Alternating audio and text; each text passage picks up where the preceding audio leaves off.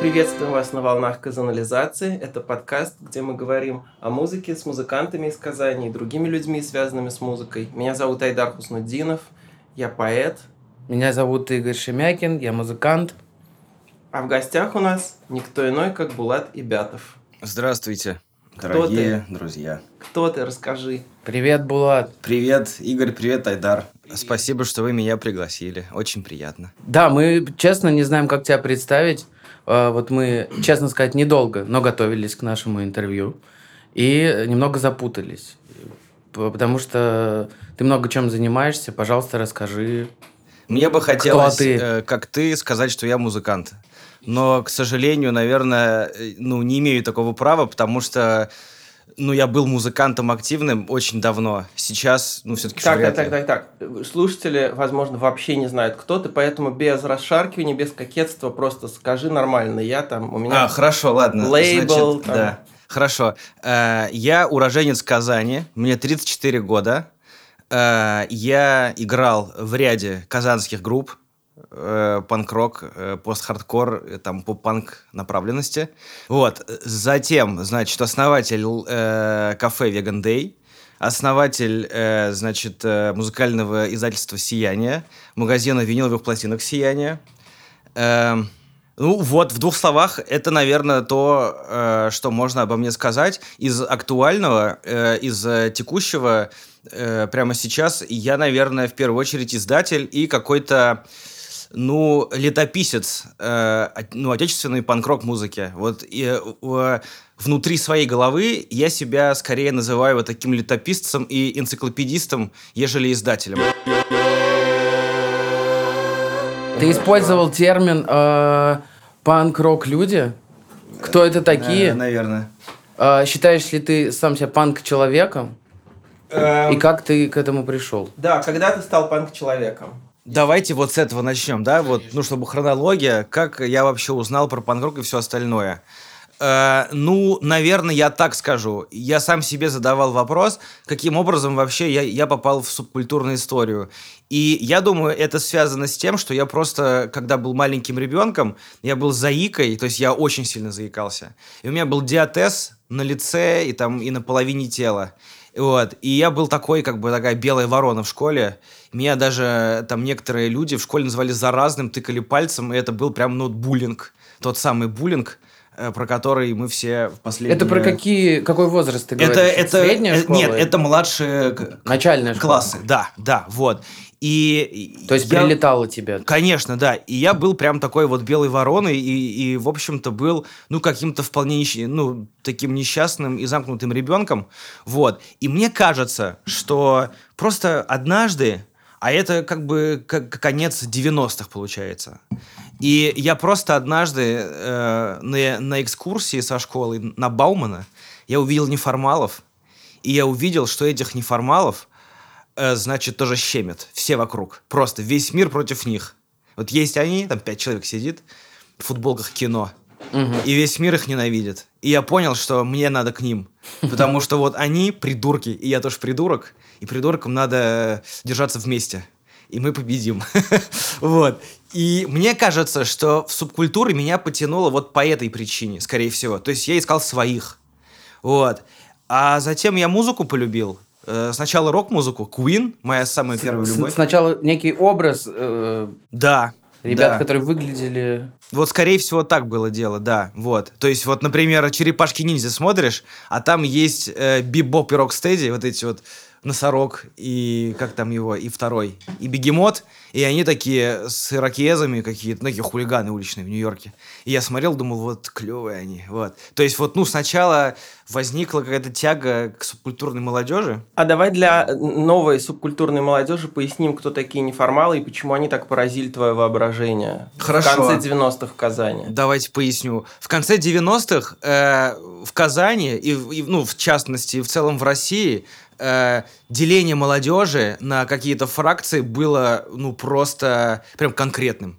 Можно было вот построить стены там бетонные, и все было бы хорошо. Были гопники, которые сами себя гопниками не называли. То есть это вот была такая вот обыкновенная рабочая или там околорабочая молодежь, вот, у которой были свои какие-то стандарты, культурные там э, стандарты, растущие из э, казанского феномена 90-х, вот там, ну, ПГшного, из э, там отчасти уже блатного, вот.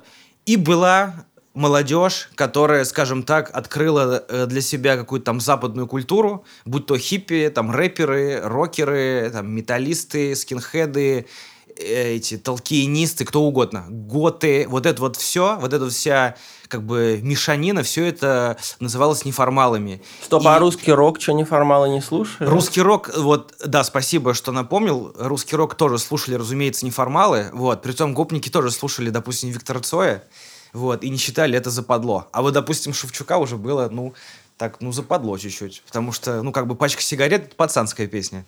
А там, а какая-нибудь там, я не знаю, мир номер ноль, это уже какие-то какие ниферы. Что-то непонятное уже. Ну вот. Э, и, значит, э, не было никакого деления на там хиппи, металлистов, рэперов, панков, а были просто ниферы.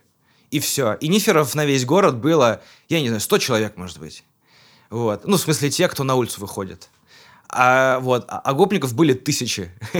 вот, и это было такое удивительное время. Я каждый, я, я каждый день после школы э, уезжал на Баумана потусоваться с ниферами. Каждый день после уроков на а Баумана. вот как ты первый раз пришел и со всеми познакомился, расскажи. Ой, такая тупорылая история. Yeah. я, я приехал, вот, значит, на Баумана было такое место, называлось книжка. Это вот там, где у нас э, стоит карета Екатерины II, и вот где, значит, книжный магазин и все остальное. И это место называлось книжка, и на ней тусовались неформалы.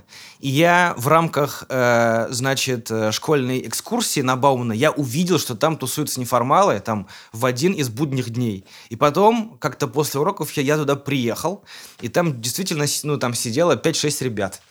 Вот, я никого не знал. И я просто подсел там в метрах трех от них, посидел такой, посмотрел по сторонам, приблизился немножко, там на полметра, еще на полметра, еще на полметра, и где-то вот, ну, в метре от них сидел и слушал, что они обсуждают. Они обсуждали что-то на каком-то вообще непонятном мне сленге, я ни хрена не понял, вот, и уехал не солоно хлебавший. Вот. И так приезжал еще пару раз. вот. А выглядел ты, у тебя а, был какой-то атрибут? Нет, вообще ничего ты не выглядел было. обычно, я, нормкорщик такой. Я был обычный э, подросток из русских 90-х, в какой-то в серой куртке. Чувак угу. в серой куртке. Вот, все. И интереса у них ты никакого не вызвал? Никакого. Ну, у меня не было в футболке Sex Pistols. Ну, кто я вообще? Какой-то придурок приехал. Вот. И просто в какой-то момент, там, на четвертый день, Э, значит, я опять приехал и сидел один, и вообще был абсолютно один на книжке, и туда пришла, э, значит, неформалка и подсела ко мне и говорит, привет. Я говорю, привет. Она говорит, ты давно здесь? Я говорю, ну, где-то полчаса. Она говорит, не-не-не, вообще, ты давно здесь? Я говорю, где здесь? Она говорит, ну, здесь. Я говорю... Я говорю, мне кажется, я еще не здесь. Она говорит, а, ну ты новенький, то есть, а, это, ты пионер? Я говорю, «Э, ну, видимо, да, я пионер. Он говорит, а, ну пойдем, я тебе все покажу. Я, и она мне показала пьяный дворик, там был, э, это рядом с Чузом.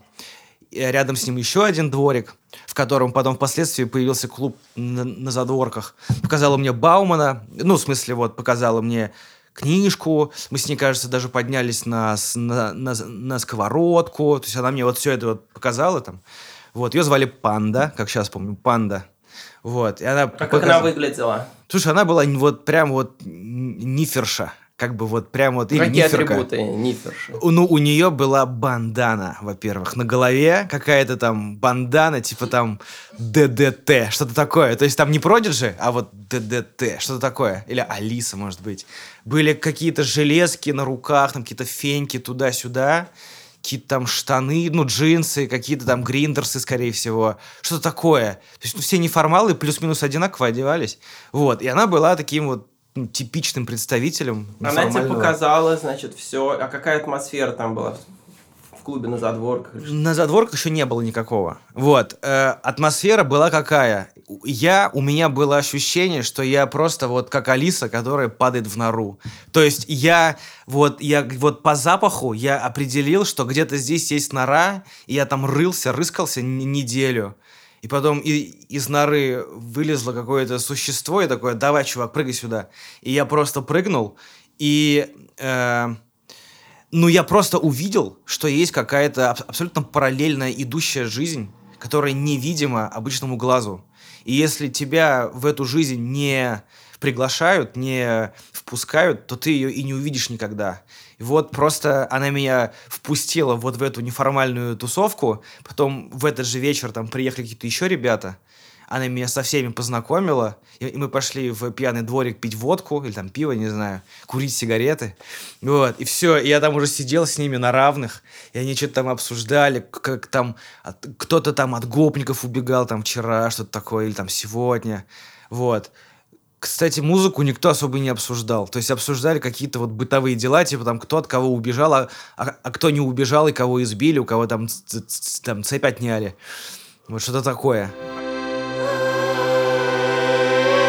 Смотри, вот. выходил, вылезал, выбирался из этой волшебной норы, и ты ехал к себе обратно в поселок Брикетный где-то. Да, и это тоже удивительно, потому что э, я снимал себя, у меня там был... Э, балахона не было, была у меня футболка уже первая, Sex Pistols. Я ее снимал или там сверху там надевал какую-то там рубашку, свитер, вот. Садился в 26-й автобус, доезжал до роддома, и вот от роддома до Брикетного там идти 20 минут. И вот, чтобы вы понимали, какая эпоха была, я снимал рюкзак и нес его в руке.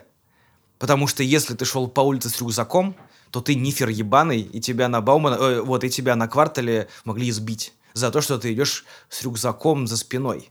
Вот, ну то есть, если ты идешь в школьной форме с рюкзаком, это окей, ну школьник.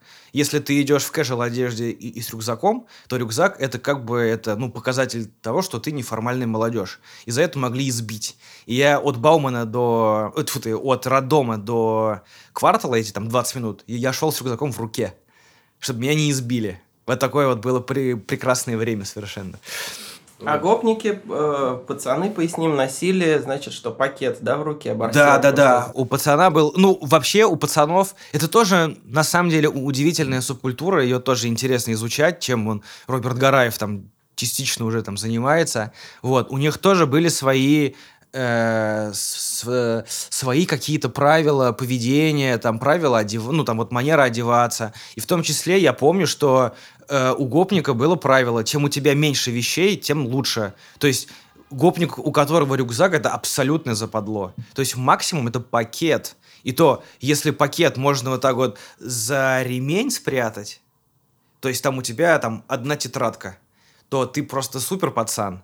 Поэтому, по всем предметам. Да, поэтому гопники приходили в школу там зачастую без ручки. Потому что, а куда ты ручку денешь? И, вот они приходили и, и начинали там ручку стрелять, там учебники стрелять, потому что это было как бы вот в их суб субкультуре было принято, что чем меньше вещей, тем лучше. Идеально вообще без вещей ходить. Ходишь такой со свободными руками, чисто. Сигаретка за ухом, вот, все нормально. Итак, у тебя была футболка Sex Pistols. Как это... она появилась? Почему именно Sex Pistols? Я учился в татарско-турецком лицее на улице Марджани, и там рядом московский рынок. И в большую перемену мы бегали на московский рынок ну, там, покурить сигарет, там, поесть этих э, сушеных яблок и так далее. Ну, такие детские радости. Вот. И просто э, на московском рынке была, был ларек с ниферскими футболками разными там, ну, разными там. Ну, мы представляем. Да, да, да, вот. И просто, да, и я его открыл для себя. И я купил футболку Sex Pistols, моя первая футболка Sex Pistols. Ну, потому что Sex Pistols это максимально панк-рок, как мне тогда казалось. А вторая футболка была ДДТ, чтобы вы понимали. Но ну, ты Sex Pistols ты слушал или ты футболку просто купил? Конечно, конечно не слышал. А откуда я мог, откуда я мог Sex Pistols услышать? Ты что, интернета не было? Не было интернета. Ты идешь в магазин, покупаешь кассету. Вот, все. Других источников получения музыки не было. Можно было переписать. Но у, у кого ты Sex Pistols перепишешь, ученик шестого класса. вот. Но музыка играла важную роль в вашей жизни. Конечно Конечно, безусловно, очень важно. И, и в тот момент, когда ты покупал футболку Sex Pistols, что звучало в твоем каком-то плейлисте? Ну вот... Ты э, слушал музыку, которую слушали родители, или все равно ты уже что-то начинал узнавать? Я то ли в 98-м, то ли в 99-м году я услышал группу Queen. И она мне башку сорвала. То есть она мне башку сорвала тотально. То есть до группы Queen я был абсолютно типичный подросток, э, с самым большим интересом которого был Mortal Kombat во всех его проявлениях. То есть это и, и компьютерная игра, это ж- журнал для, для- для наклеек, это значит, э, ну все, как бы вот мы просто жили Mortal Kombat. Мы с пацанами в школе рисовали комиксы по продолжению истории Mortal Kombat. То есть ты Кто додумываешь любимый историю. персонаж был? Люкен, конечно. И Джонни Кейдж. Джонни Кейдж, точно, да. Вот. Э, И я, мне абсолютно была неинтересна музыка. Музыка была для меня чем-то существующим где-то э, за там, горизонтом, так же, как и, например, фильмы или там живопись. Мне вообще было плевать на музыку. И тут я услышал группу Queen, и она мне башку сорвала. То есть я просто услышал музыку, что можно музыку слушать, и, и Queen сразу. Вот. И я стал фанатом Queen там на целый сезон. Мне мой двоюродный брат дал послушать, как бы на, на, ну, на целую зиму дал послушать свою кассету Queen. Это была пиратская кассета 90-минутная на стороне А Greatest Hits 1, на стороне Б Greatest Hits 2. То есть все самые главные песни. Я эту кассету целую зиму гонял, вот, и просто слушал только Queen. Потом узнал там про то, что есть кино, ДДТ, туда-сюда, пятое-десятое. И как-то уже вот, ну там, э, начали расширяться мои познания в музыке. Вот. Потом э, в 2000 году вышел сборник, э, значит, ки- кинопробы, где перепевали песни Виктора Цоя различные э, современные музыканты, рок-музыканты. И песню «Мама анархия» перепела группа «Наив». И я этот сборник купил, принес домой, поставил, ну, с кайфом послушал, а когда началась песня «Наив, мама, анархия», я просто сдох и заново родился.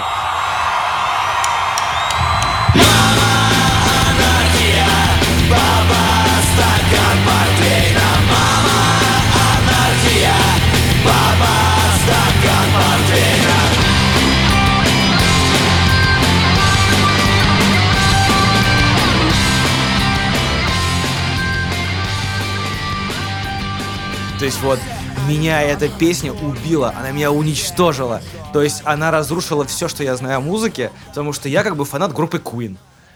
И как бы вот, вот Фредди Меркури, у него там оперный голос, он поет прекрасно, они там все шикарные какие-то произведения, там богемская рапсодия.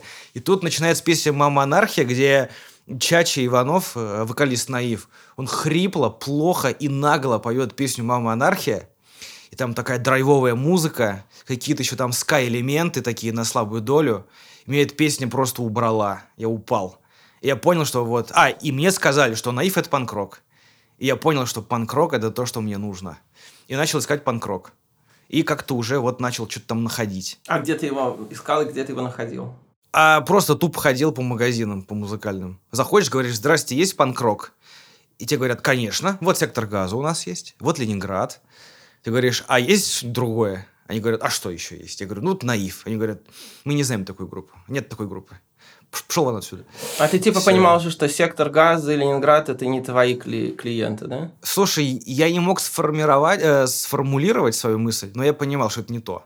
Просто я понимал, что вот есть сектор газа, которые поют про то, что там, значит, э, заборы об басу под гармошку. И я понимал, что да, это как-то задорно, как-то так вот по-панковски так лихо, но это не то, это что-то не то. Здесь что-то не то совсем. А Ленинград тем более. Что-то тоже там как, как так задорно, мат.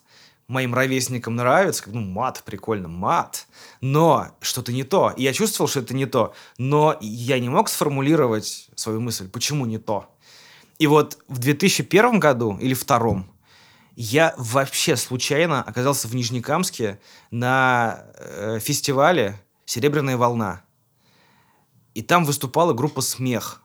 Как бы, ну вот, э, панк-рок, группа «Смех». Там еще и Наив выступали, Витамин Роста. Но это все сейчас не важно. Вот группа «Смех». Группа «Смех» вышли на сцену, и я все понял. вот вышла группа «Смех» на сцену, у них были разноцветные ракезы, они были в шортах и в кедах.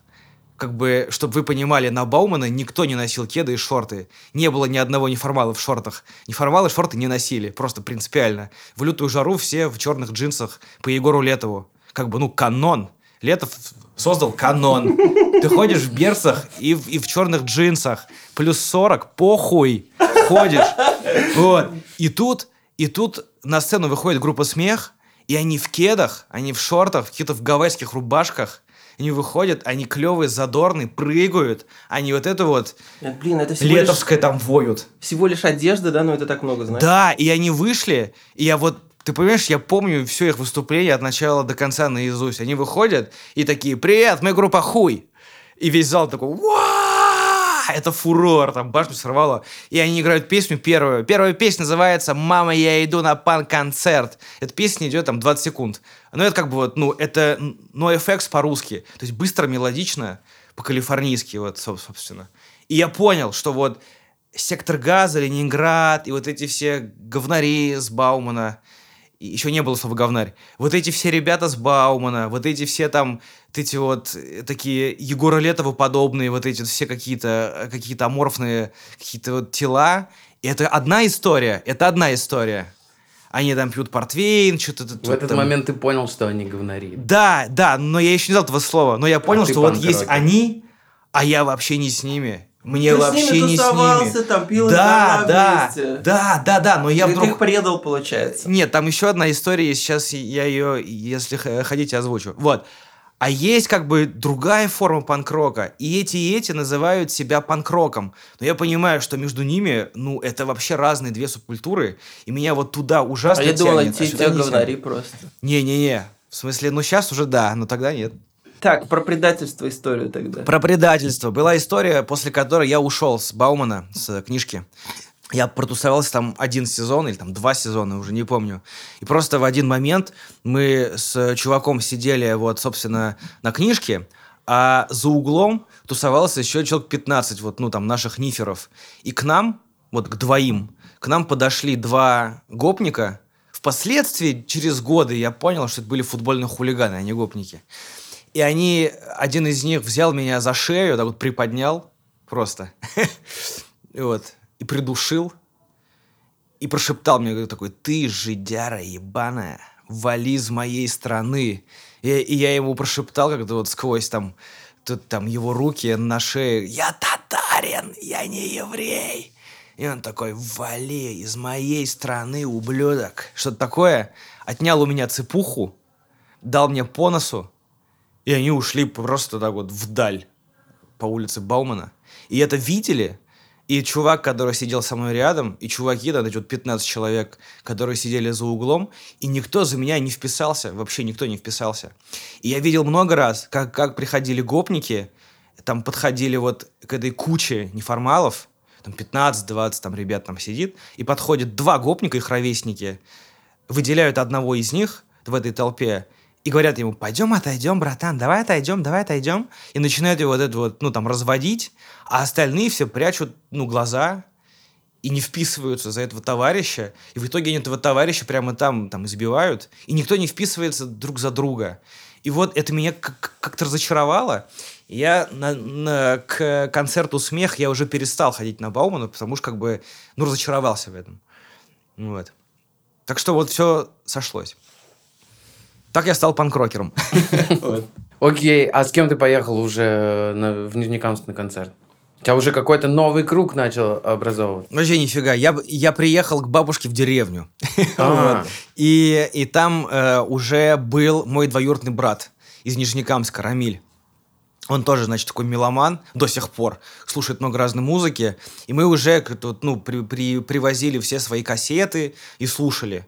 И как бы, э, ну, все наши разговоры начинались с обсуждения новой музыки. Собственно, там, ты приезжаешь, ты его год не видел, и он там, я открыл для себя группу Overkill, это металл. И ты говоришь, покажи, что такое металл. И он там, ну, тебе показывает. И это лето началось э, с того, что я приехал и говорю, я открыл для себя группу Наив, это панк-рок.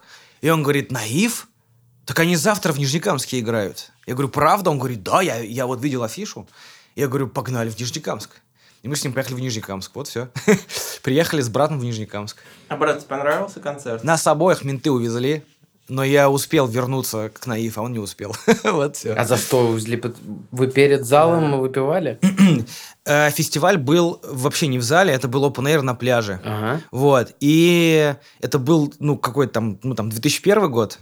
И неформалов просто всех увозили. Просто там вот стоял КамАЗ ОМОНовский. И полиция просто забирала всех неформалов, всех. Вот они вот заполняют КамАЗ и увозят. Приезжают Ну, обратно. те, кто попал на, обратно. на фестиваль, зашел на площадку Да, да, да, фестиваля, да, да. И их ты- не трогают. Да, и ты ничего не делаешь. Тебя просто забирают там за шмот. Ну, понятно, нежелательное Да, собрание. да, да. И вот, кстати, в этом КАМАЗе я познакомился с Радифом Кашаповым.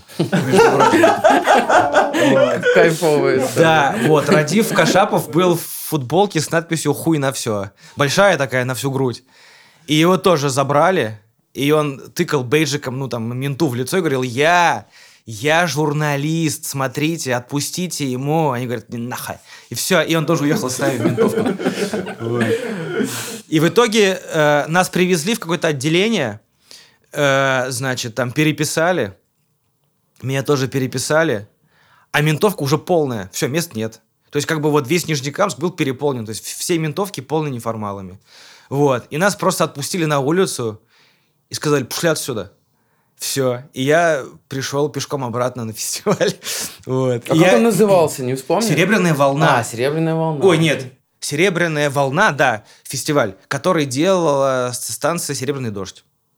М. Вот. И там выступали Витамин Роста, Наив, вот Смех, Алконост, твои любимые Игорь. Мгм. И еще миллиард там групп. Ну, со то есть всего такой крупный Татарстана. достаточно Крупный фестиваль, и, целый видимо, из Казани на него тоже, да? Да там, Даже из Челнов. там из со Казани. всего Татарстана приехали Круто. неформалы разные. А почему я думал, что на Серебряном дожде там Шаде играет или что-то такое? Почему они не могу панк-рок фестивали организовали? Довольно странно. Мне кажется, к этому как-то причастен Дима Зеленый, нет? Совершенно Который тогда верно. работал на радиостанции и Совершенно просто верно. пролоббировал свои панк-интересы на уровне города. Впоследствии, да, я как раз от Зеленого услышал, что вот в частности группа Наив Смех приехали только из-за того, что Зеленый там в уши им нассал, что вот «На- надо привести группу Наив. И они приехали. Вот. Так что спасибо Диме за мою за мое детство. В общем, я узнал, что вот есть там Егор Летов, э, Сектор Газа, все остальное, и мне не туда. А есть вот какая-то там непонятная панк-сцена, в которую мне надо. Это вот смех, наив и так далее. А, ну, собственно, смех и наив. Все. Больше я ни одного названия не знал. вот, смех, наив. Э, интернета у меня дома не было, как и у всех, но интернет был дома, э, э, интернет был на работе у моего папы. А год-то это, кстати, какой? Ну, 2000 как-то, я, я не помню. Ну, вот, ну, первый. 2001 год. Максимум второй. Максимум второй. Точно. Вот. Не, не третий точно. А ты в каком 100%. классе был? Ну, я не помню, там, в девятый, восьмой, что-то такое. Вот. У папы на работе был интернет, и я к папе по выходным, я, я- если он там в выходные там уходил на работу, или в свои каникулы, я ходил на его работу и сидел в интернете. Я нашел официальный сайт группы Наив, naив.ru, и сидел там, и читал все подряд, и там была также страница со ссылками. Я по ссылкам начал лазить, я там нашел сайт группы «Смех», и все, там тараканы туда-сюда, и я нашел э, ссылку на сайт punk.ru. punk.ru. И это на самом деле очень важный сайт для, для русской, для российской панк-сцены. Потому что это был сайт, где действительно освещалась вот эта вот андеграундная панк-сцена который, ну, просто никто тебе иначе бы не открыл. И на этом сайте э, была новостная лента, и там просто постили новости о том, что там там, там, не знаю, Петрозаводская такая эта группа и там записала демку. Кассету можно там заказать, написав их вокалисту. Вот его адрес. Ну, то есть вот такие вот были прямо э, новости. И там была новость про то, что в Кирове вышел панк-журнал «Бумажные ужасы». Был адрес. Вот. И я написал по этому адресу письмо. И я не представлял, что можно, сидя дома, что-то делать. Я думал, что журналы делают в редакциях. В каком-нибудь там Идель Прессе, там на 19 этаже редакция. И там сидит там какой-то там Фалих Сахтахович, и он там что-то вот делает. То есть я, прав... я не думал, что дома можно что-то своими руками делать. То есть мой разум не позволял мне думать в такую сторону. Поэтому я подумал, что «Бумажный ужас» — это какая-то, какая-то редакция. И я им написал официальное письмо. Типа «Здравствуйте, уважаемая редакция журнала «Бумажные ужасы». Прошу вас прислать мне ваш индекс, чтобы я смог подпи- э, подписаться на ваш журнал. Там всего наилучшего. Ибятов Б. И отправил письмо. И мне пришло письмо в ответ. И там было написано «Привет, Б. Предположим, ты Боря».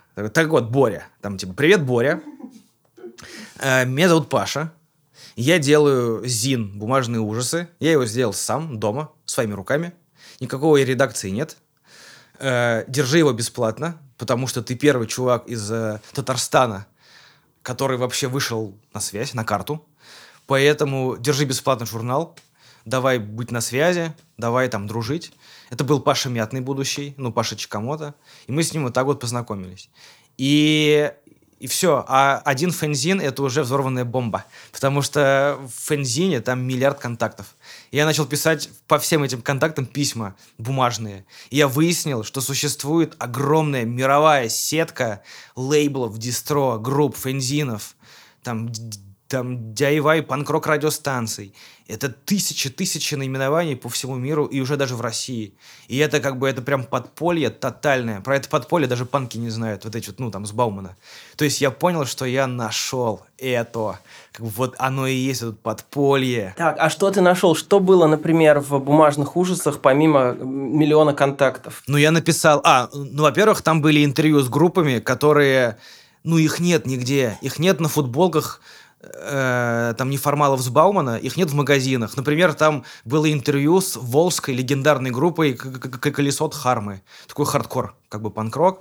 Вот. Там было интервью с группой Брамбурак из Литвы. Из Литвы, панкрок из Литвы. Как бы, вы серьезно? В Литве панкрок есть? И ты читаешь, а там все классно. Они интересные эти интервью хотя бы были? Конечно, смешные? тебе 13 лет, тебе все интересно. Ты чё? И это твоя первая вообще, э, ну, практика, твой первый опыт ну, общение как бы вот напрямую с настоящими панками. Не с теми, которые пьют портвейн на улице и суд на Баумана, а они реально что-то делают, у них там группы какие-то, туры, и ты читаешь, и там у них вопросы такие, там, типа там, там, там, сколько в вашем составе вегетарианцев? И там ответ, мы все вегетарианцы, потому что мы все против насилия над животными. И тебе 13 лет, и у тебя взрывается башка, и ты такой думаешь, насилие над животными, блять, насилие над животными, меня вчера отпиздили на Баумана, понимаете? Они, они обсуждают насилие над животными, получается, насилие это плохо, и все, и там начинается, вот, и ты смотришь, вот, некий Паша в Кирове сделал фензин, и ты думаешь, так Паша сможет, э, смог, так и я смогу, я тоже хочу. Это же, ну, вот эта инициативность, она очень заразная, там, особенно в, там, ну, в, в таком нежном возрасте. И все, и я увидел, что DIY панк-рок — это люди, которые у себя дома сидят, в своих комнатах и что-то делают руками. Фензины там, записывают демки свои там дома в гараже, потом сами дома записывают кассеты э, на бумбоксе, на ксероксе делают обложки, там режут, потом отправляют свои демки по всему миру. И я увидел, что это делают такие же люди, как я, что между мной и группой Наив там условно, то есть вот я вот зритель, и есть артист, и между нами нет границы. Никакой границы нет. Ее придумали большие э, лейблы. Это ложь. Я и есть артист, артист и есть я. Это все одна общая сцена. И просто я понял, что я хочу делать что-то сам, своими руками. Иначе уже нельзя. Мне рассказали, что в Киси есть группа «Споры» некая. И вроде как они играют скапанк. Такой слух прошел. Вот. И я вышел с ними на связь. Я с ними познакомился. Опять же, они тоже репали в рок-капелле. И мы все вместе по выходным строили арт-салон. Бесплатно. Это отдельная история, да? Это мы сейчас, ну, не будем а, Будем. Ну, в смысле, чуть позже сейчас. Вот. И на одной из строек в субботу мне показали пальцем, сказали, вот это чуваки из группы «Споры». Я подошел, говорю, привет, ребята, я вот Булат. Э, Вы скапанк играете? Они говорят, нет, мы играем поп-панк. Но у нас есть одна скапанк-песня. И я подумал, да и пошли вы в таком случае. Мне это неинтересно. И все. И на этом наше общение закончилось. Вот, все. прошло какое-то время, и им уже кто-то сказал, что я вроде как шарю за поп-панк, что я знаю группу NoFX, там Blink 182, вот это вот все. Они хотели сделать кавер на NoFX Linoleum. Это такая песня Linoleum у группы NoFX. Э, но у Сережи Донцова, их вокалиста, английский язык был нулевой. И они решили, что вот, помните, там был такой чувачок Булат, вроде как в английской школе учится, и вроде как он шарит за все это, давайте, пусть он споет с нами одну песню. Ты же в татарско-турецком лицее учился. Не, на тот момент уже ушел в девятую школу. Ага. Вот. Э, и в девятой школе я с Ромой Зюзиком познакомился, например. Это Рома Кутнов, ага. который наркотики группа, там, no ну, пластик и так далее, да. Вот. И они мне позвонили, у меня был мой первый мобильный, как, как раз таки. Вот, позвонили мне, Антон мне Серухин позвонил и говорит, мы хотим, э, э, значит, сделать кавер на песню «Линолеум». Знаешь песню «Линолеум»? А на тот момент я обожал песню «Линолеум», просто как бы, ну, она мне башку взорвала. И я говорю, конечно, знаю, давайте, ну, сделаем. Говорит, давай, приходи на репу, там вот, там послезавтра, выучи слова. «Линолеум» сыграем. Да. Я выучил слова, пришел на репу, мы ее сыграли. И я понял, что ну, как бы скапанк это не самая лучшая музыка в мире. Есть еще панк-рок в целом, как поп-панк, тут вот калифорнийская вся эта вот история мелодичная. И я понял, что, ну, короче, споры вроде нормальная группа, и тут надо бы как-то надо бы здесь как-то задержаться. Вот. Им тоже очень понравилось, как я спел «Линолеум». И они говорят, все, отлично, отлично, линолеум, ты с нами будешь играть на концертах песню «Линолеум». А у них был план, что я стану их звукачом, потому что в Казани никто не понимал, как сделать нормальный панк-звук. И у них был план, типа вот Булат, он слушает NoFX, он будет нам делать звук и выходить на одну песню на сцену. А я уже решил по-своему. Э, в общем, я спел «Линолеум» и подумал, что я хочу петь не только «Линолеум», я хочу петь и другие песни. Я говорю, ребята, а вот Блинки, NoFX, они все, у них у всех есть как бы подпевки. То есть они там разбивают вокальную партию на два голоса, на три голоса. Давайте тоже так делать. Я вам буду подпевать. И они говорят, да, конечно, давай. И я начал подпевать еще в каких-то песнях там тысяча проблем, песен, еще что-то. Вот. Потом я а начал... тексты тогда писал Сережа? Не, э, да, там... Или они все там, вместе? Все, все вместе, да, там и Сережа, и Даня все писали. Вот. Я пока тексты не таскал. И как-то потихонечку, так вот, репу за репой я, я начал перетягивать одеяло на себя. Там, типа, ребята, вот я пою всего одну сольную песню «Линолеум», а остальные подпеваю. Я хочу свою песню тоже. Опять, получается, по головам пошел, да? Да, вот. И мы... По головам друзей. Да. Уже, да. И мы... Который раз. Ты все да. становился жестче и жестче. И мы с Сережей э, потом, там, впоследствии, через много лет, мы это обсуждали, и он мне рассказывал, что в то время он меня страшно страшно ревновал. Он думал, что я отнимаю у него как будто его должность вокалиста. А он очень мягкий человек, и он ничего не мог мне сказать. Он просто ходил и страдал. Вот. И моя первая сольная песня, уже там вот не кавер на NoFX, а моя первая сольная песня в группе «Споры» была песня «Мирная», и там текст был «Мужа мой». Я его спел. И все, я остался в спорах. А можешь спеть чуть-чуть? Песню э, Так, стой, стой. Так, э, дебют презентации новой песни, она называется «Мирная». И в ней поется о том, что зачем драться, зачем убивать и так далее. Лучше жить мирно. Выкинь пистолет подальше. Совсем новый. Вообще новый, абсолютно. Вообще ни разу не играл. Того, что нравится мне то, что не, любишь ты, стоит ли из-за этого бить друг другу мордой? Стоит ли ломать друг другу судьбы кости ощущения, мир изначально в форме круга?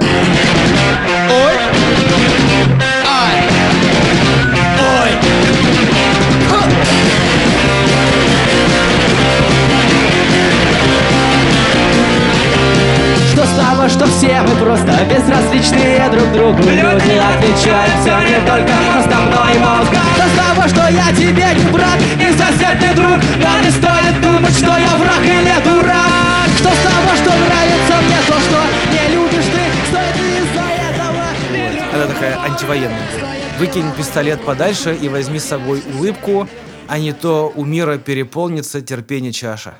Такой был припев. И он тебя вломит. Вот. И, в общем, вот мы эту песню сделали. И я остался уже в группе споры как э, постоянный участник. Возвращаясь к теме DIY. Мы записали демку со спорами в 2004 году А где писали? В, в Арцалоне вживую на концерте. Просто тупо записали э, концерт. Ну, там, договорились, что мы сегодня пишем. Все. И вот, у нас есть демка, пять песен. Надо ее издать. И никто не хочет издавать. Никто в мире.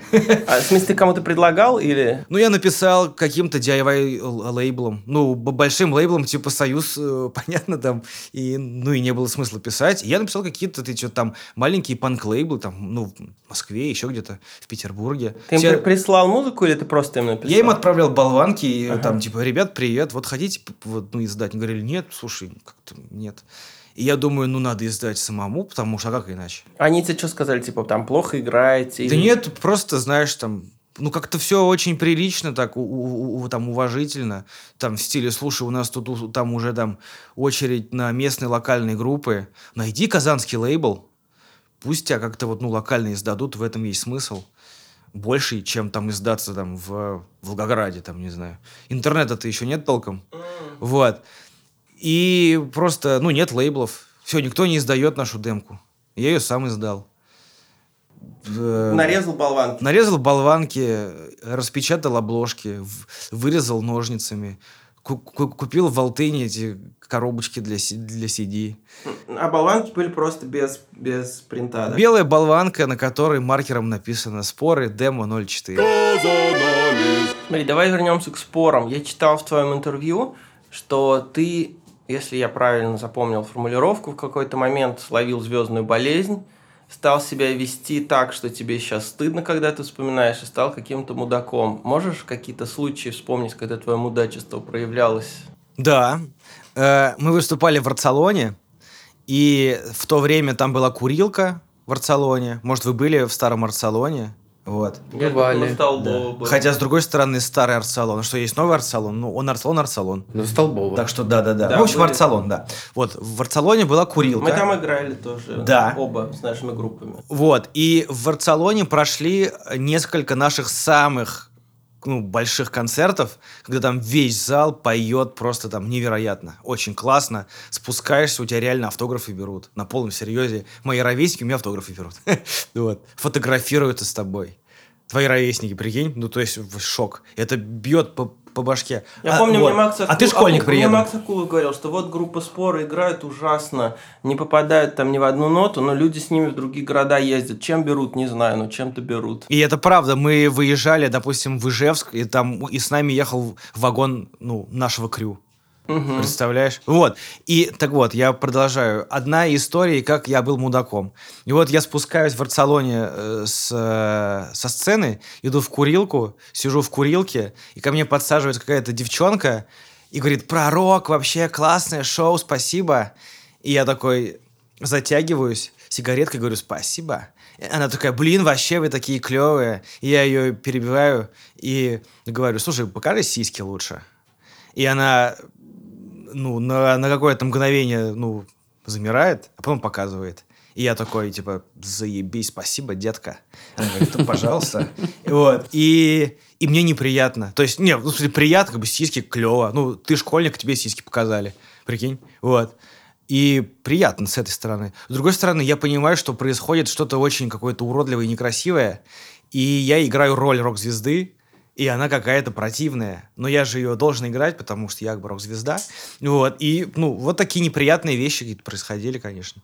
Или, да, я, я там звездил, когда там мы выступали с группой «Деревянный Макинтош». Наше первое совместное выступление из нескольких.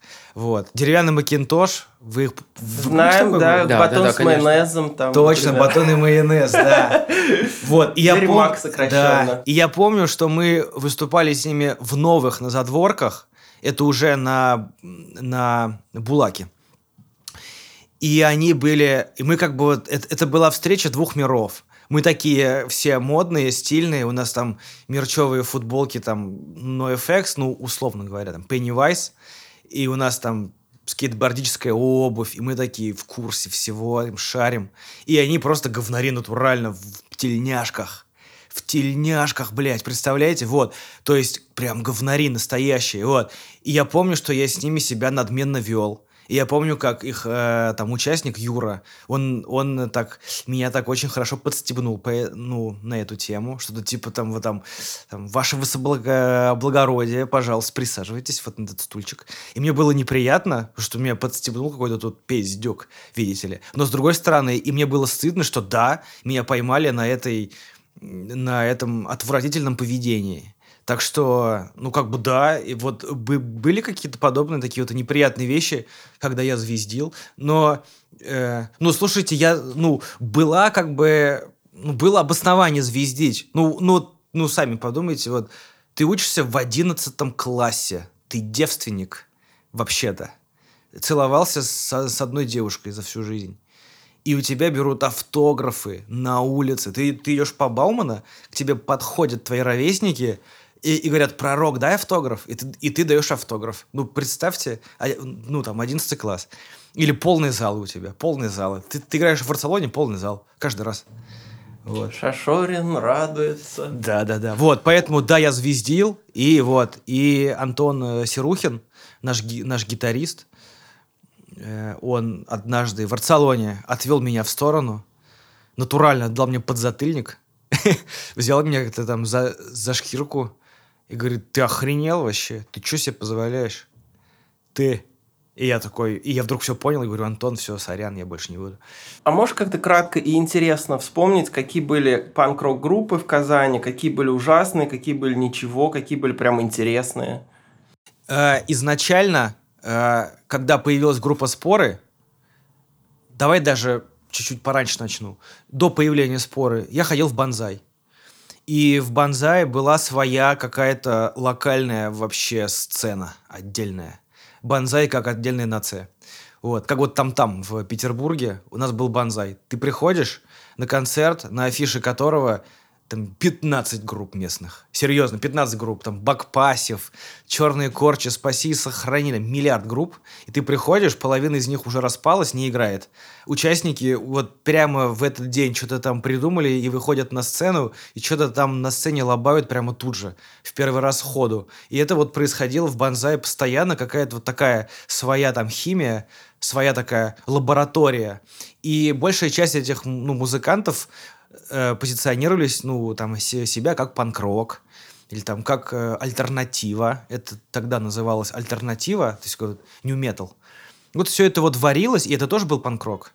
И это был такой вот... Ну, а почему не метал это панк-рок? Не, в смысле, я имею в виду не музыкально, а я имею в виду, что вот эти люди, которые идентифицировали себя как панки, и люди, которые идентифицировали ну, там, себя как альтернативщики, они до какого-то периода, они вообще были одним целым. Ну, mm. Что-то там вместе ходили ну, в банзай. Это очень интересно. Да, вот. Это потом уже разделение. Разделение происходит, когда э, это, количество переходит в качество. Вот.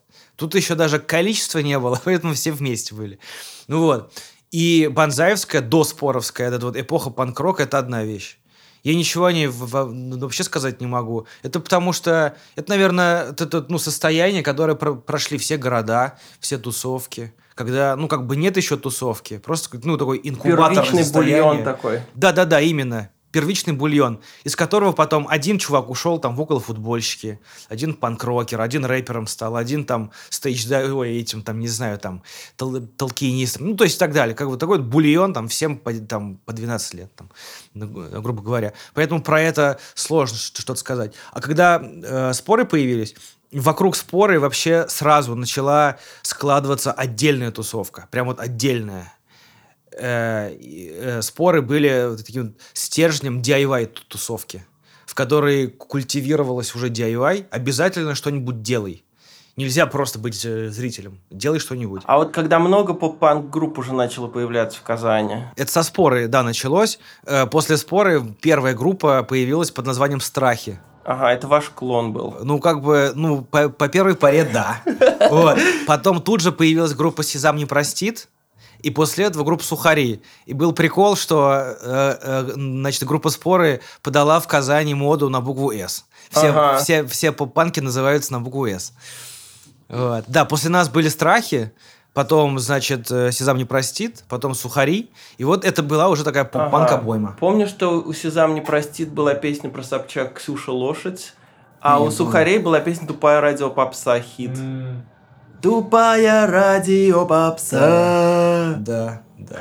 Тупое радио попса.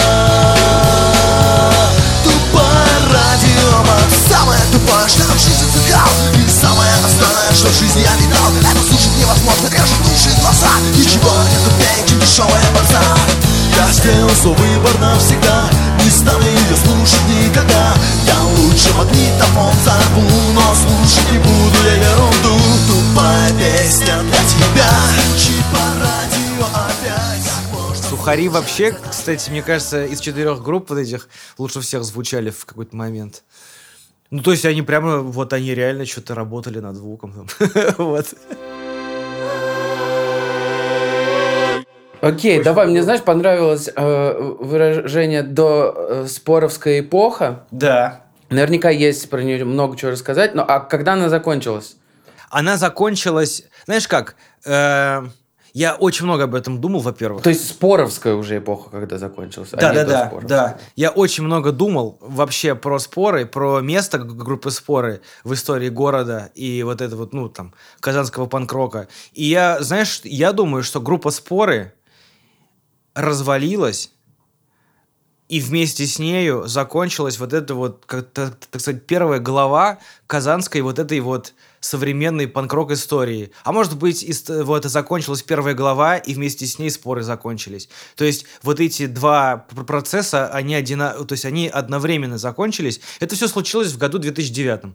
В году э, вот, э, ну, 2009 панк-рок закончился. И начался новый панк-рок. Абсолютно новый. Новые люди, новые группы, новый звук, вообще все новое. Это было лучше, чем первая волна.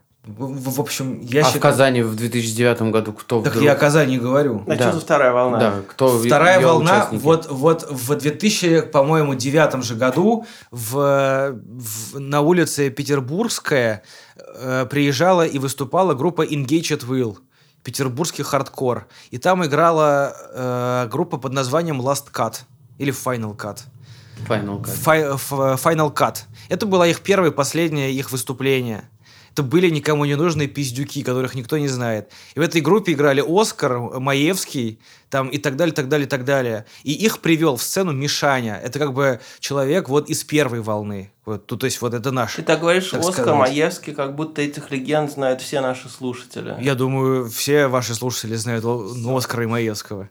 Вот, да, и впоследствии, как бы, э, вот, следующая, вот, вот эта вот вторая волна, это как, это как раз-таки волна, построенная людьми, вот из э, тусовки Оскара Маевского. Это тот же самый Игорь Шемякин, это Русланчик, это люди, которые там начали делать э, Черчилль промо, это их группы. Вот. Например, на этом э, концерте с Engage at Will там вот выступала группа Риск, такой хардкор казанский, между прочим, очень важный в то время. Группа Споры, вот э, группа Final Cut и группа Engage at Will. И вот э, там, значит, и группа Риск э, распалась э, сначала, потом распалась группа Споры. Давай вспомним, как группа распалась. Вот я помню, что мы, мы типа ходили, репетировали три раза в неделю, а потом я написал смс чуваки, а зачем мы ходим репетировать? И все, все согласились мгновенно. Это было бессмысленно. Как у вас это У происходило? нас это очень болезненная история была. Потому что распались там, где не надо было распадаться, а надо было, наоборот, да- э, дальше двигаться. У меня Ребята, такое ощущение было про, на самом деле, да, вас. ребята закончили университеты, и трое, двое уехали в Москву. Все. Ужасный город. И, и группа осталась без э, барабанщика и без э, второго гитариста.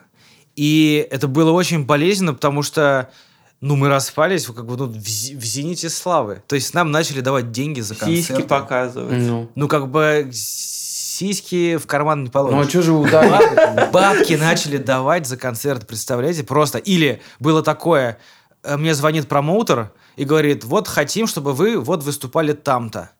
Я говорю, окей, кто там еще играет? Они говорят, вот играют вот такие-то группы. Я говорю, я не буду у, у вас играть, вы уж извините. Говорят, а почему? Я говорю, ну, как бы не важно. Говорят, ну, скажите. Я говорю, ну, вот там играет вот такая вот группа, и я с ней не хочу на сцену на одну выходить. И они говорят, так мы их выкинем. Вообще плевать. Вы нам важнее, мы вам денег дадим еще, давайте играйте. Вот на этом вот этапе мы распались. Это было очень, ну, как бы неприятно. Почему э, ты и оставшиеся участники не нашли Мы замен? нашли. Мы взяли Илью Фридмана и Костю Сладкова из упаковки саморезов. Так. Супер. Просто лучшая группа нашего поколения Поволжья. Самая техничная группа в панк-роке Поволжья того поколения. Мы их взяли, и у нас был невероятно классный звук. Просто охерительный звук.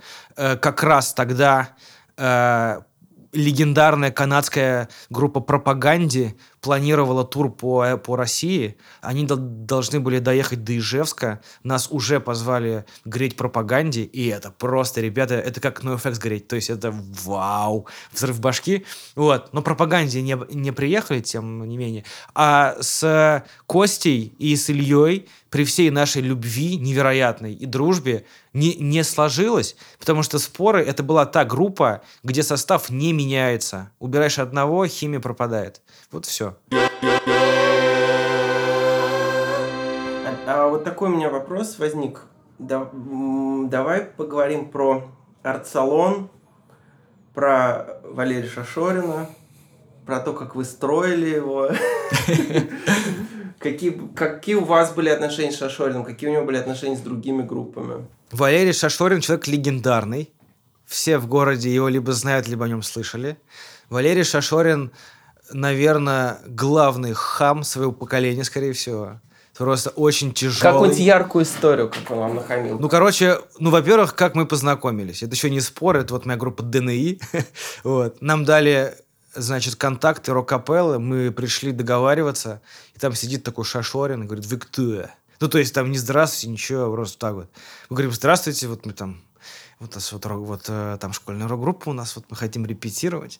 И он говорит, вы никто. Вы никто. Вы не умеете играть и не научитесь. Вы говно. Вы говно. Поняли? Не надо вам репетировать. Вы говно. Потом делает паузу и говорит, в четверг в 5 свободно. Придете? Мы говорим, да, конечно. Говорит, ну давайте, приходите. Ну, то есть вот такой был очень такой тяжелый человек. Наверное, тяжелый человек, ну, не был, а есть, он же еще не умер, да? Э, Надеюсь, да. Ну вот, и, ну, отношения с ним, ну, как бы, ну, были тяжелые у всех. Кто репетировал, у Шашорина у всех были отношения тяжелые. Ну, потому что, ну, правда, он, он, он хамил, грубил, как-то высокомерно себя вел очень. Как-то вот такой был, ну, неприятный тип. При этом я, на самом деле, отношусь к Шашорину с уважением, потому что он же деятель, когда там в 80-х, 90-х, он очень крутой, на самом деле. И он как бы звездит, и, наверное, не, не безосновательно звездит, он тоже там важное лицо своего поколения, скорее всего. Просто нам-то, школьникам, было плевать на их там эти Purple или Zeppelin. Вот. И мы такие, ты кто? Он говорит, «Да ты кто? А почему он, почему он вас заставил строить арт-салон, и почему вы на это подписались? Ну, короче, однажды он приходит на репу и говорит, прекратите играть, у меня есть объявление. И мы говорим, что? Он говорит, я построю клуб, рок-клуб, настоящий, где мы все будем играть. Вы будете играть, будут фанаты, будут деньги, слава. Все будет как у всех, у нормальных людей. Мы построим супер-клуб. И вы будете там рок-звездами. И мы такие все, классно. И он говорит, ну его надо строить. Денег нет, поэтому давайте, помогайте мне его строить бесплатно. Все приходили по субботам, строили арт-салон бесплатно. Все эти рокеры. Я там всех видел. Группу «Фамилия», там, будущую. вот. Всех вообще. Все там, все строили арт-салон. Приходишь, там этот Нафаня из, из э, выноса пораженных с вокалистками там кирпич таскают. Этот, этот Петя с Пашей из вот Anti-Life Familia работают. Все работают. вот споры, все, все работают, все что-то делают. Вот. А на Помните на сцене эти вот фигуры, э, нарисованные на стенах с, с гитарами? Да. Это мы рисовали, это группа споры рисовала. Так, но у вас конфликт произошел в какой-то момент. Конфликт произошел, да. Кон- Конфликт, значит, был такой. Ну, ну, во-первых, он был хамло. Ну просто, ну как бы хамло. Ну вот прикиньте, вот ну хамит на пустом месте. Что прикидывать-то мы там Ну да, да, да, да, вот. И, и ты как бы ходишь и терпишь. То есть он там пришел, нахамил, ушел, и ты говоришь, ну он ушел, думаешь, пидорас, блядь, как бы нахамил, ушел, как бы, ну злишься и живешь дальше. А потом этот конфликт, он, он как бы получил э, фундамент уже для появления. Мы стали набирать по- популярность со, со спорами, и нас начали звать и в другие залы по городу, и мы начали и в других местах играть. Было даже два раза, когда мы играли в один день в двух местах. Вот. Один там в Арцалоне и еще где-то. В Арцалоне и еще где-то. Шашорину это ужасно не нравилось. И он к нам Из-за пришел. денег? Ну, Или очевидно, из-за денег, наверное. Может, не знаю, может, он хотел быть э, там имперским, это, э, ну, императором казанского рока, чтобы все играли только в Арцалоне, а все остальные клубы вымерли, может быть, он хотел. Не знаю. Вот. Кстати, И- когда я организовывал концерт в э, Тасмании, где играл в том числе группа «Споры», а, при, приехали менты туда и всех забрали. Было дело. И был слух. А я, кстати, вышел пописать на улицу. Почему-то мне захотелось именно на улице пописать. И ровно в этот момент всех начали забирать. А у меня было свидание в этот день. Поэтому я с концерта, который я организовывал, уехал. То-то я тебя не помню там вообще. Вот. а, И были такие слухи, что, значит, это арт-салон подослал, потому что они не хотят, чтобы концерты вообще хоть где-то проходили. Нет, у меня есть более реальная версия про этот концерты ментов. Ага. Я чуть-чуть попозже э, Да, я, расскажу. я, я не верю, кстати, в реальность того, что их подослал Шашорин. Я Да. думаю, что это полный бред. Там есть более реальная история. Так. Вот, короче, и мы начали выступать в, э, значит, э, других залах, и к нам однажды пришел Шашорин на репу, и, вот, и говорит, у, у- у меня есть для вас предложение. Мы с вами подпишем контракт. Вы выступаете в Арцалоне, и я вам плачу деньги. Тысячу рублей за концерт. Вот. И мы такие, тысяча рублей, классно, ну это большие деньги. Вот. Он, он говорит, ну при одном условии, вы больше нигде в городе не играете, только у меня. И мы говорим, нет. И он говорит, ну тогда пошли в жопу отсюда. Вот. И мы вот так вот, ну, разосрались. Вот. И, собственно, вот на этом конфликт как бы получил свое реальное выражение. Потом он начал, ну, как бы разрастаться. То есть вот есть уже точка начала, и от нее уже вот это вот хамство Шашорина, накапливающееся сверху, потом что-то там до тебя доходят слухи, что он тебя за твоей спиной что-то там обливает говном, говорит, эй, группа споры, там, придурки, они там предатели и так далее, и так далее. И все это потому, что ты не хотел ну, выступать только в Арцалоне, а где-то еще хотел выступать. И это накапливалось, накапливалось, накапливалось. И все это вылилось в то, что я просто подрался с сыном Шашорина, с Сашей Шашориным, Хороший, кстати, парень. который по итогу отличный парень. Да, вот. Мы с ним подрались. Представляете? Мы подрались с Сашей Шашориным на, э- на, на этой почве. И я с Сашей Шашориным пытался помириться, и в итоге мы помирились. Он приходил в, в смену, когда там уже сияние было. Я там торчал как, как бы каждый день. Он приходил, и я ему каждый раз тянул руку, и он ее не брал. Не жал руку мне. Один раз не пожал, второй раз не пожал, третий раз не пожал, четвертый раз пожал. И мы с ним поговорили, все обсудили, извинились. И с тех пор мы с Сашей в отличных отношениях. А как песню-то ты написал? Ты, ве- ведь этот конфликт э, увековечен в песне. А песню во- вообще не я написал. А кто? А я даже не знаю, кто. То ли Сережа, то ли Даня. А, ну, Скорее пацаны. всего, Сережа. Вот. Да, есть песня. Дом Столбова. э, э, Это... Я не буду посещать. Компромат на меня Заставляешь ты всегда Я не буду посещать Твой столбово номер пять Раз, два, три, четыре, пять Раз, два, три, четыре, пять Эй! Раз, два, три, четыре, пять Раз, два, три, четыре, пять Вот, по поводу концерта с ментами. Так, сказать. давай, версия. Ну, короче, история такая. За неделю до этого на Петербургской, в той же Северной Пальмире, там был такой кафе, случилось легендарное, э, легендарный концерт, на который приехали, ну, туда приехали панки скины со всего Поволжья. Это было очень мощное событие поволжского масштаба. Это уже были антифа времена, и на концерт напали нацисты, они нападали трижды, Вот. И э, два раза мы отбивали их нападение. Вот. А в четвертый раз они просто окружили э, весь клуб, и они хотели его поджечь, чтобы мы там все сгорели заживо. Вот. Приехал ОМОН, и эта история, как раз с которой, если мне правильно рассказали, начался отдел по борьбе с экстремизмом в Казани. До этого не было этого отдела в, в Казани. И концерт, про который ты мне в Тасмании вот, ну, вспомнил, э, напомнил, это концерт, он был, по-моему, через неделю после э, вот этих событий. И когда в зал вломились менты с собаками и в масках, э, мы как раз споры были на сцене. И включается свет, и вырубается э, ну, звук, и я стою с микрофоном на сцене и смотрю, как эти менты, значит, людей на пол в зале кладут, и поднимается на сцену такой, э, значит, э, мужик в штатском и говорит, вы группа споры? Я говорю, да. И он показывает, ну, свою корку, говорит, а мы вас искали. Вау! Вот. Потому что мы там выступали. Вот. Офигеть. Потом нас вызывали, и мы ходили в ментовку, опознавали нацистов, которые нападали, давали показания, что там было, что за история, что за молодежь дерется.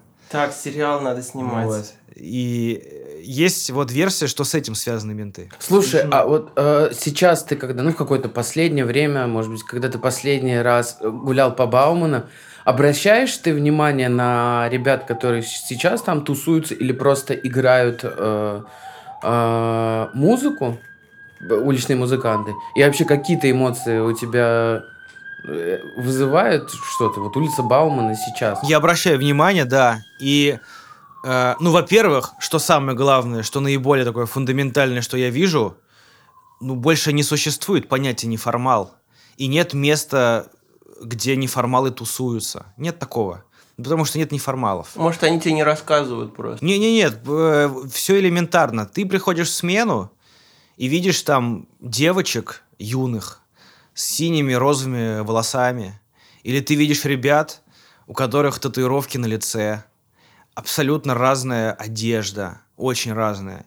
И никто никого не смущает. Все в порядке. Ты не получишь на улице по роже за то, что у тебя что-либо вообще. То есть внешний вид не имеет значения, как бы, ну, фундаментально. И поэтому неформалов больше нет. И поэтому, когда я иду по улице Баумана или по любой другой, и я вижу там, ну, как бы неформалов, то у, у меня нет какой-то идентификации, что вот неформал идет по Баумана. Это просто чувак из какой-то субкультуры идет по одной из улиц. Нет больше какой-то вот неформальной улицы Баумана. А какая-то ностальгия, не знаю, все равно это место сейчас для тебя является особенным? Ну, конечно, когда я прохожу... э, Слушай, вообще э, самое приятное в том, чтобы жить в родном городе, это как, как раз-таки наличие вот этих вот уголков по всему этому городу раскиданных, как, знаете, это шерсть собаки, раскиданная по, по, по там, твоей квартире. И вот собака уже умерла, а шерсть лежит, и ты ходишь, натыкаешься на эту шерсть, там, то тут, то там, и вспоминаешь, думаешь, эх, клевая была собака. И вот жить в родном городе то же самое. Ты ходишь по всяким там улицам разным и натыкаешься на какие-то места, важные тебе из прошлого, из молодости твоей, из юности, и вспоминаешь. И, конечно, Бауман это важная улица, ну, там, для меня. Я же помню, вот на этом углу меня там гопники били, например. Вот. А на этом углу я целовался. А вот тут еще что-то было. А тут еще что-то было. Так что да, конечно, я испытываю нежные чувства.